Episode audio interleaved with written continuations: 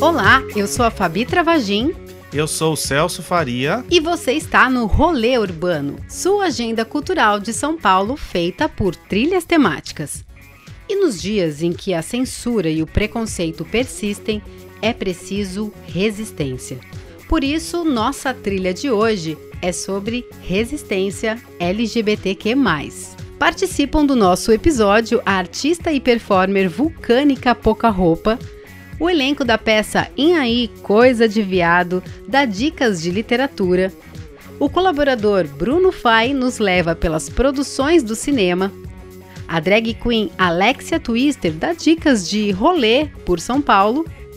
E olha só que legal, a cantora e compositora Joana Flor comanda o roteiro musical de hoje. Só tem gente porreta, hein? Vamos começar pelo Parque do Ibirapuera. Depois vamos lá para o centro Barra Funda e terminamos na Praça da República. Bora botar a cara na rua e quebrar tudo?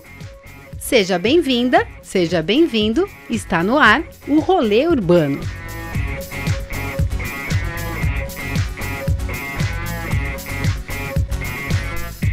O prefeito do Rio de Janeiro manda recolher livro da Bienal com temática LGBT. Jair Bolsonaro afirmou que o Brasil não poderia ser um país do turismo gay. Uma transexual encontrada morta num quarto de hotel. O secretário nacional de Cultura, Henrique Pires, pediu demissão ao ministro da Cidadania, Osmar Terra, por não concordar com atos de censura do governo Bolsonaro que atingem obras com conteúdo LGBT.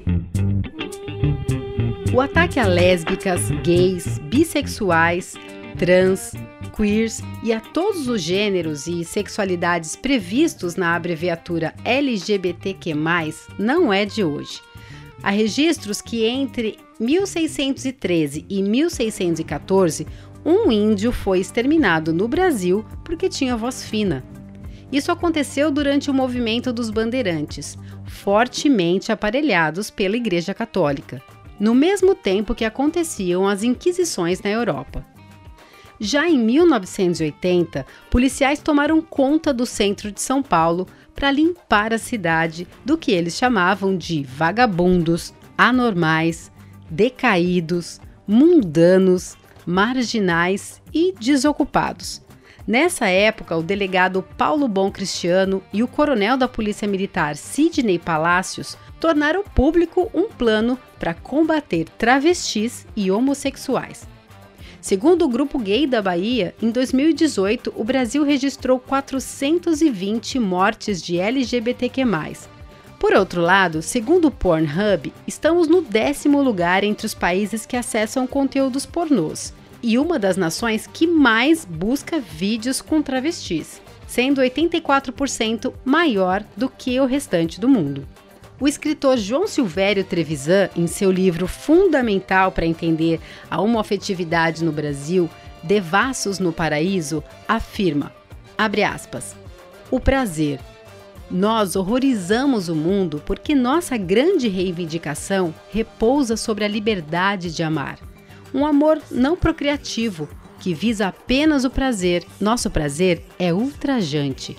Fecha aspas. E a professora titular da UFRJ, Ivana Bentes, em um ensaio sobre o recente filme Bacurau, escreve, aspas, Diante do trauma político em que estamos, diante da percepção cotidiana de que estamos sendo atacados em nossos valores, em nossos impulsos vitais, em nossas vidas, em nossas sexualidades, Kleber Mendonça apresenta uma guerrilha de bolso. Fecha aspas.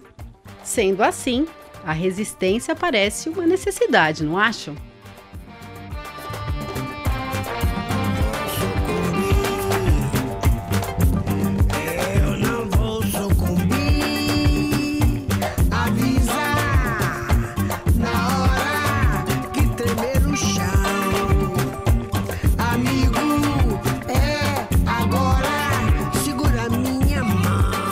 Nossa, Celso, que números horríveis são esses, né? É, como que você sente vendo esses discursos de ódio resistirem?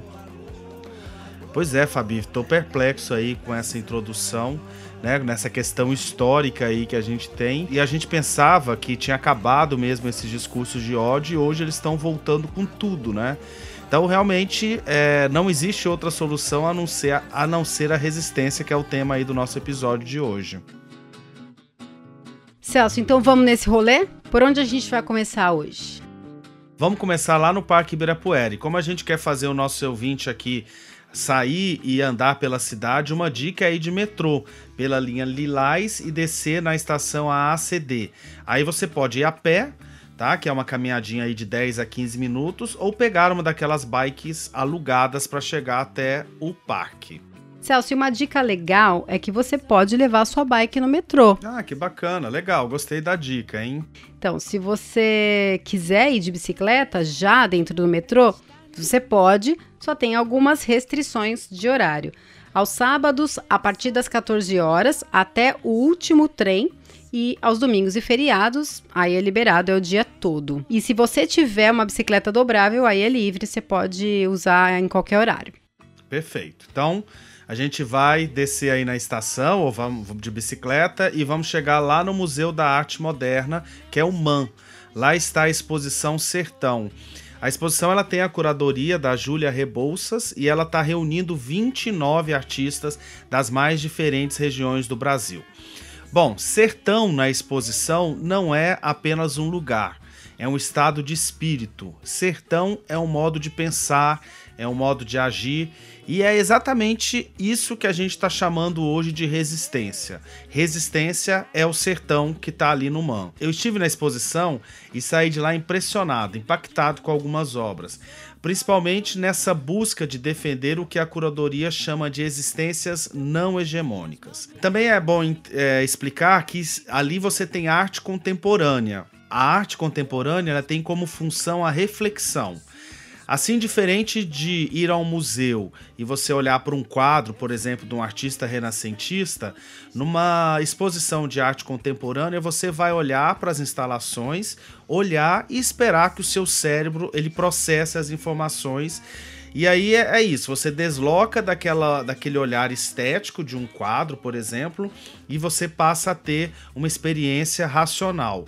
E muitas obras ali me chamaram a atenção. Mas eu queria destacar um trabalho que não tem muito a ver com o nosso tema de hoje, diretamente, né? Mas que eu fiquei ali olhando, calado, e de repente veio uma série de conexões. Então, a, a obra é fa As Facas de Meu Pai da artista que vive em Belém, Lise Lobato. Mesmo sendo as facas do pai dela, eu fiquei mexido, né, de pensar e olhar para aquelas facas expostas e pensar quantas facas patriarcais que são nos impostas aí pela vida.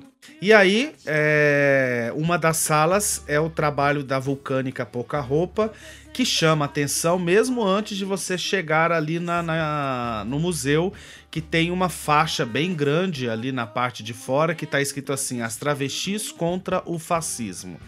Eu tive a honra aí de falar com esse vulcão aí que mora em Florianópolis. Ela é travesti e está terminando seu mestrado em teatro pela UDESC. É performer e produtora da série Desaquenda, que está disponível aí no YouTube quem quiser procurar. E pra gente é uma honra tê-la aqui conosco nesse episódio. Vulcânica, se o sertão é feito basicamente de uma terra, um indivíduo e uma luta, qual que é a sua luta?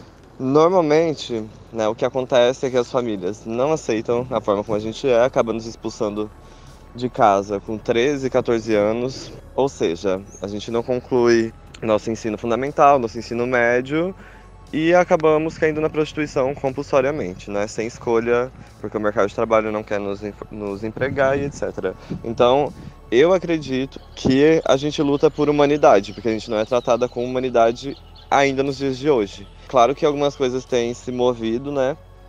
Por exemplo, o fato de eu estar hoje expondo na vitrine do MAN, isso é uma conquista das travestis, pessoas trans que vieram né, antes de mim, que possibilitaram de, de estar acontecendo agora e da gente estar alcançando, sei lá, é, outras profissões também, né? Todo, todo, todo o mercado de trabalho.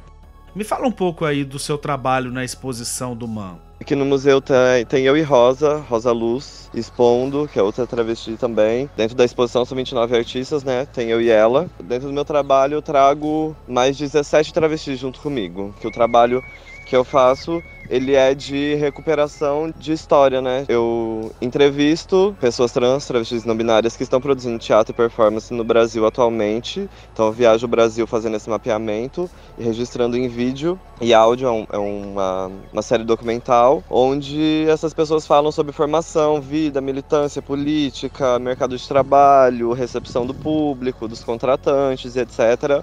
Muito porque a gente não tem nada na história da performance do teatro sendo visto e falado a partir do olhar de pessoas trans e travestis, né?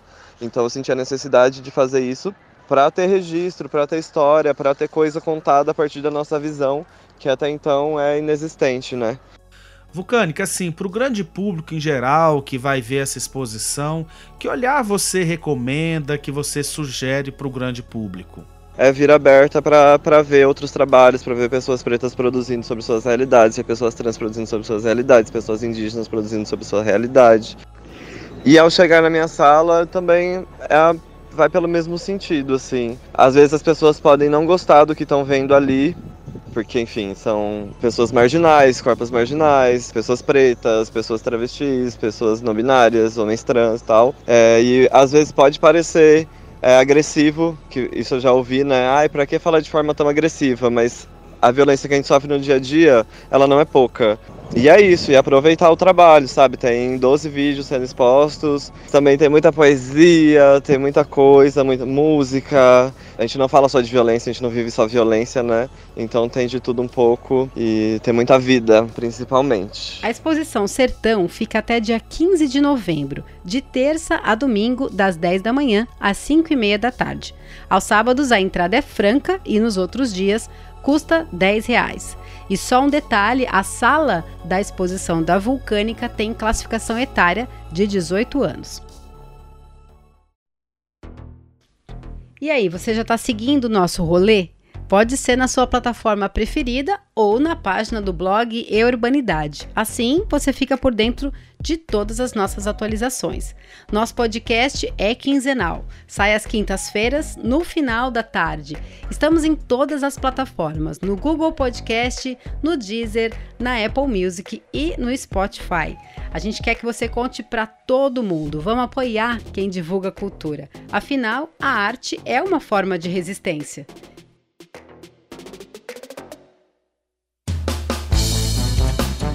E agora a nossa primeira parada musical de hoje. A cantora Joana Flor é quem dá o play e mostra gente talentosa que não pode mais faltar na nossa playlist. Ouça e já já tem teatro e cinema aqui. Oi pessoal do Rolê Urbano, aqui é Joana Flor. Eu sou cantora e compositora e vim aqui falar um pouco sobre os meus gostos musicais, quem eu estou ouvindo agora nesse momento. Então vou começar aqui com a minha parceira, cantora Ieda Cruz. A gente acabou de lançar um disco junto. Ela tem um disco chamado Decote, que junta uma influência de samba rock, jazz. E eu gosto muito, tem uma elaboração nos, nos arranjos, enfim, é uma compositora, instrumentista e fiquem de olho nela. Eu tô de olho, eu tô de olho no decote.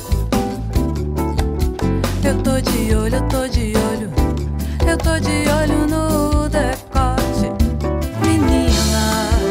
eu tô louco pra te ver. A balada tá bombando, mas nela falta eu e você. E aí, curtiram a música? Agora a gente vai lá pro centro. De metrô, você vai descer na estação República, da linha vermelha ou amarela, porque vamos para Praça Roosevelt para falar de teatro. É, Fabi, a gente sempre tá indo para aqui na Praça Roosevelt, né? Pois é. É, aqui sempre tem coisa boa, né? E eu quero sugerir duas montagens, né, aqui nessa região. Primeiro, Bolhas, que tem direção e dramaturgia do Haroldo França, que é da Companhia do Sereno, e essa peça ela foi escrita em 2017 no núcleo de dramaturgia do SESI com Britchell Cancel. A dramaturgia, ela parte de diálogos ali desconexos da mãe, interpretada, interpretada por Adriane Henderson, e o filho interpretado pelo Pablo Azevedo. Ela é uma pastora evangélica que mora em Belém e que vem visitar o filho dela homossexual aqui em São Paulo. A dramaturgia ela parte de uma narrativa de bolhas, ou seja, ninguém anda se ouvindo hoje em dia, né? Eu tinha, sabe, assim, um interesse pessoal pela peça e pelo tema, nesse atrito entre a homofetividade e as religiões. Afinal, é muito conflitante se perceber o homossexual numa família protestante ou evangélica. Ali tem questões de pertencimento que são rompidas, tem questões de autoestima e também o que, é, o que eu chamo de metafísica, ou seja, você ouve tanto sobre inferno e céu que a nova relação com a espiritualidade precisa ser construída a partir desse momento. Então, valeu assim assistir a peça pelo caminho ali simples, mais original e possível. E quem quiser saber mais da peça, vá assistir lá na, na SP. E também tá a minha crítica completa lá no blog E Urbanidade. Então a peça está lá na SP Escola de Teatro, na Praça Roosevelt, às sextas, sábados e segundas, às nove da noite e domingo, às sete da noite, ok? Vamos fazer uma caminhadinha curta e vamos ali para o início da Consolação no Teatro Pequeno Ato.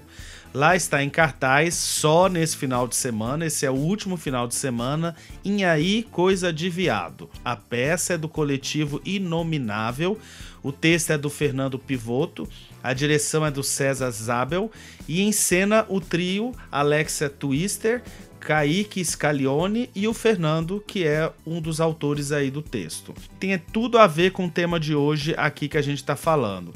Ele parte de um teatro documentário que mistura experiências da vida do elenco com as características do viado animal.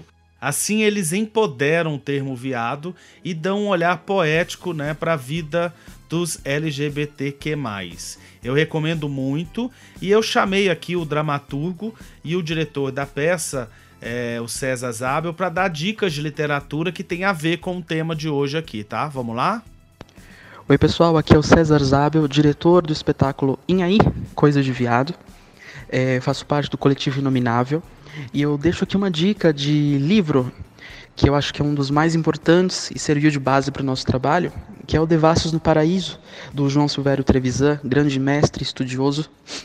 Esse livro é importante porque ele faz um panorama desde é, do período colonial até agora. Ele marca as nossas conquistas quanto comunidade, é, aponta os padrões que vão se repetindo, né, dos estereótipos, das opressões, as conquistas, os retrocessos da nossa comunidade. Então ele é um documento indispensável, ele deve ser lido por todo homossexual, assim. Então essa é a minha dica. Oi, tudo bom?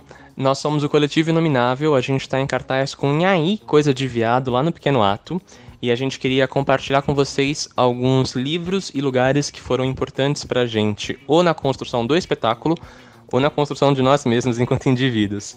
É, eu sou o Fernando Pivoto, eu, junto com o César, o diretor, cuidei da dramaturgia e também estou no elenco, e a minha sugestão é o livro O Fim do Armário, do Bruno Bimbi.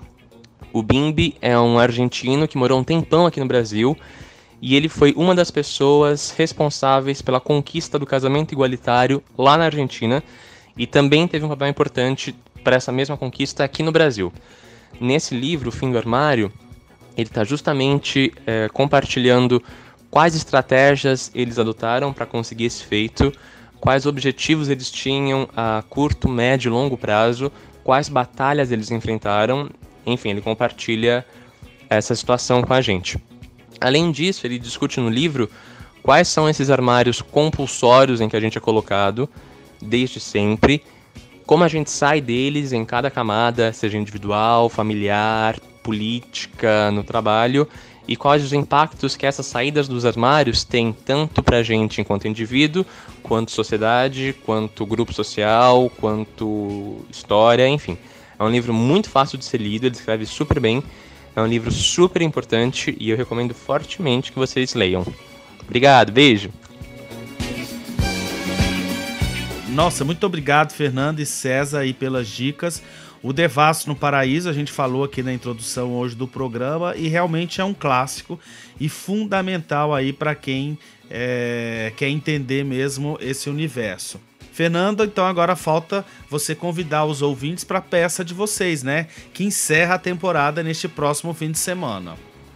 Ah, e aproveitando, é claro que a gente também quer convidar vocês para assistirem nosso espetáculo Aí, Coisa de Viado, que está lá em cartaz lá no Pequeno Ato, todas as sextas e sábados às 21 horas, até o dia 28 de setembro. Nesse trabalho, a gente tenta responder a pergunta: aí, o que é ser viado na São Paulo de 2019? A gente tenta responder essa pergunta e tenta fazer outras perguntas também, e a gente tenta construir conhecimento junto com a plateia. Então a presença de vocês é fundamental, por isso vocês estão todos muito convidados e convidadas para que a gente juntos construa conhecimento. Então cola com a gente. Beijo! Vamos dar mais uma paradinha para ouvir o som da Joana Flor?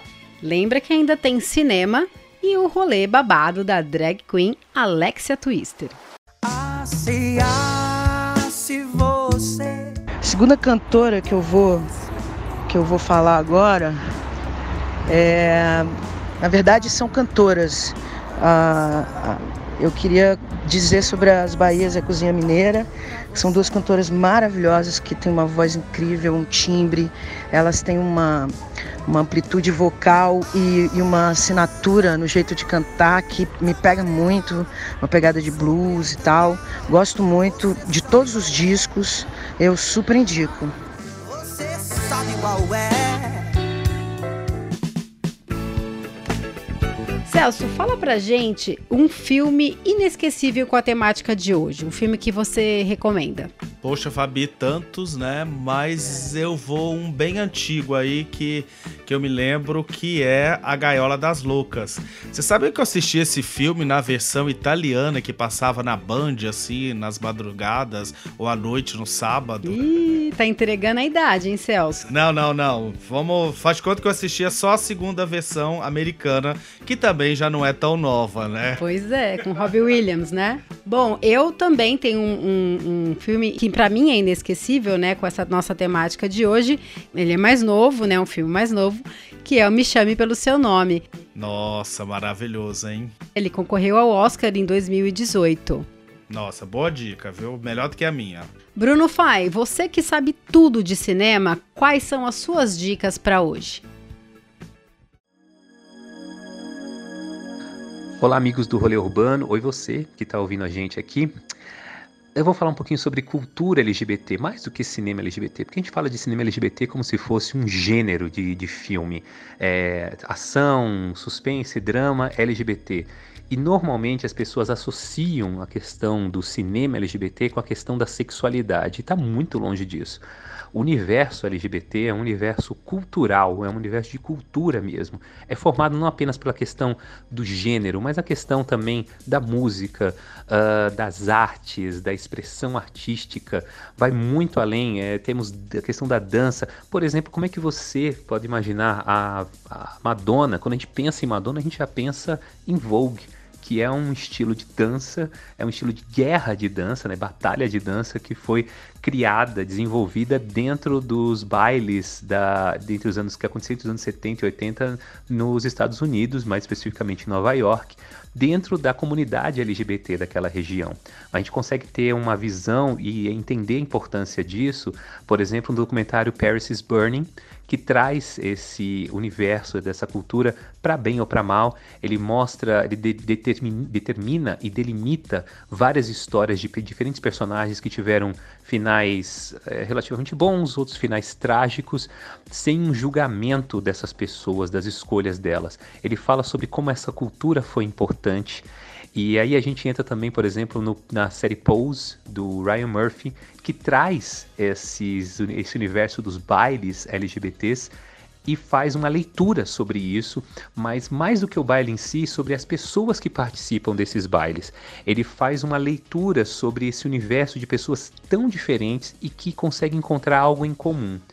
É, a gente consegue, costuma pensar a questão é, heteronormativa né, do homem e da mulher heterossexual como se fosse um universo da normalidade, e aí todo o resto que sai é o anormal. Acho que talvez por isso é que a, a cultura LGBT se tornou uma coisa tão heterogênea, em vez de tornar algo homogêneo.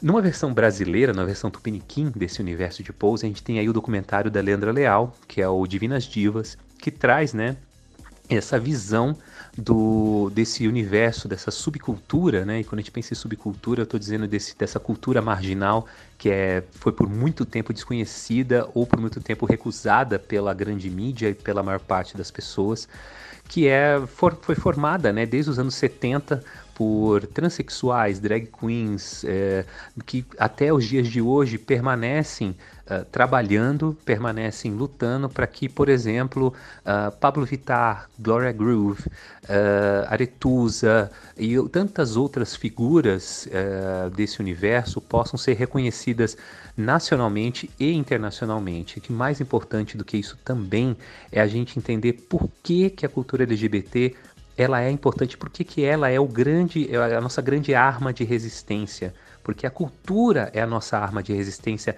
em qualquer caso, em qualquer lugar. Eu sou Bruno Fai é, e a gente vai continuar aqui conversando sobre cinema sempre. Valeu, gente, até mais. E aproveitando que o Bruno comentou sobre a série Pose, a gente está em comemoração porque o Billy Porter, que é a grande estrela da série, levou o Emmy 2019 na categoria Melhor Ator. Além da temática gay, Billy é o primeiro negro assumidamente gay a ganhar o prêmio. Foi um, um, prêmio bem merecido e foi uma festa assistir ali a comemoração dele no Emmy, viu? Só para terminar aí a sessão de cinema, eu não posso deixar de recomendar que nesse fim de semana estreia o documentário Carta para Além dos Muros. Ele é um documentário dirigido pelo André Canto que investiga o estigma e a discriminação como um produto de uma sociedade que insiste ainda em manter marginalizados que vivem com HIV. Eu destaco aí as participações no doc o médico Drauzio Varela, o ex-ministro da Saúde José Serra e a mãe do Cazuza, a Lucinha Araújo. Nosso rolê que é sempre especial, hoje tá especialíssimo. Não acha, Celso? Tá bacana, viu? Tô gostando. A drag queen Alexia Twister, que está no elenco do Inhaí Coisa de Viado, é quem comanda tudo aqui. Nos propõe um rolê para gays, lésbicas, travestis, trans, drags e héteros, porque a gente quer dizer viva a diversidade. Vamos lá! Olá, eu sou a drag queen Alexa Twister e tô aqui para passar para vocês três diquinhas mega especiais, principalmente se você quiser ficar um pouco mais inteirado deste nosso mundo drag, não é mesmo? Bom, a primeira dica e a mais infalível de todas é a casa de espetáculos e boate Blue Space. Ela fica na Barra Funda e lá acontecem, além da balada, os melhores shows de drag queen do Brasil. Inclusive, a Blue já foi é, mencionada na gringa por conta da excelência nos shows. É imperdível. Bom, a segunda dica que eu tenho para dar para vocês é o Museu da Diversidade Sexual, que fica no Metrô República, aqui em São Paulo. Todo mês eles têm exposições de arte, intervenções culturais, todas ligadas à diversidade sexual. A terceira dica é um livro que é principalmente para você que adoraria entender melhor e também saber um pouco mais sobre o mundo das drags gringas, é o livro Particularidades do Inglês Falado na Construção da Imagem da Drag Queen Americana. É, esse livro é do André Luiz dos Santos e do Jorge Paulo de Souza e ele é editado pela Paco Editorial. É um livro muito interessante para você que quer entender como foram construídas as gírias e os porquê, o porquê da, de, algumas, de algumas delas no meio drag americano, tá bom? Um beijo para vocês e até a próxima. Resistência é isso, aceitar o diverso. É luta, é registro, e é também cura e diversão. E terminamos ouvindo mais uma música da cantora e compositora Joana Flor, que foi quem comandou nossa trilha sonora de hoje. E para terminar, vou, vou, indicar um disco meu, que é o Indivíduo Lugar, que faz tempo, que eu produzi com o Manuel Barembem, que é um senhor que descobriu os Mutantes, produziu o disco do Chico, Tropicália, e eu tive a honra de produzir com ele esse disco. Tem quatro músicas minhas e quatro releituras, né? E, e aí também quero indicar o disco novo que eu acabei de lançar com a Ieda Cruz, que chama Electroshot e Outros Choques, que é uma pegada mais mistura com uma coisa tecnobrega, uns eletrônicos com guitarras. E enfim, é um disco que a gente produziu nós duas e tá no Spotify, no Deezer, no iTunes, todas as plataformas para todo mundo ouvir. É um disco produzido por nós, é um disco gravado por nós. Eu gravei quase todos os instrumentos, a gente eu editei, a Ieda fez os arranjos. Então, é um disco bem feito a quatro mãos assim. Então é isso, gente. Foi um prazer participar aqui e fiquem de olho. Um abraço. Obrigada. Hoje tivemos um programa para todos. Não precisa ser um LGBTQ+, para desejar o fim da violência e da homofobia. A humanidade, como falou a Vulcânica, é o que desejamos todos. Olhar para o outro não é questão apenas de aceitar, é dar visibilidade, é dar humanidade. Bom, obrigado aí essa turma que fez deste programa uma resistência artística. A grande força das artes está realmente nessa capacidade de nos colocar frente a frente à complexidade do outro sem ser o outro, né? E defender existências e modos de vida diversos é uma das trilhas que a gente quer sempre falar aqui no Rolê Urbano. Por isso, não esquece de seguir a gente lá no Instagram, arroba de baixar os mapas no Google Maps disponíveis na página do blog. Este episódio teve produção executiva e roteiro de Celso Faria, áudios TV Costa Norte, Jovem Pan e Brasil de Fato. Locução e edição dessa que vos fala, Fabi Travagin. E para terminar, vamos ouvir Joana Flor mais uma vez, hein? Até o próximo programa, gente. Um beijo e até o próximo Rolê Urbano.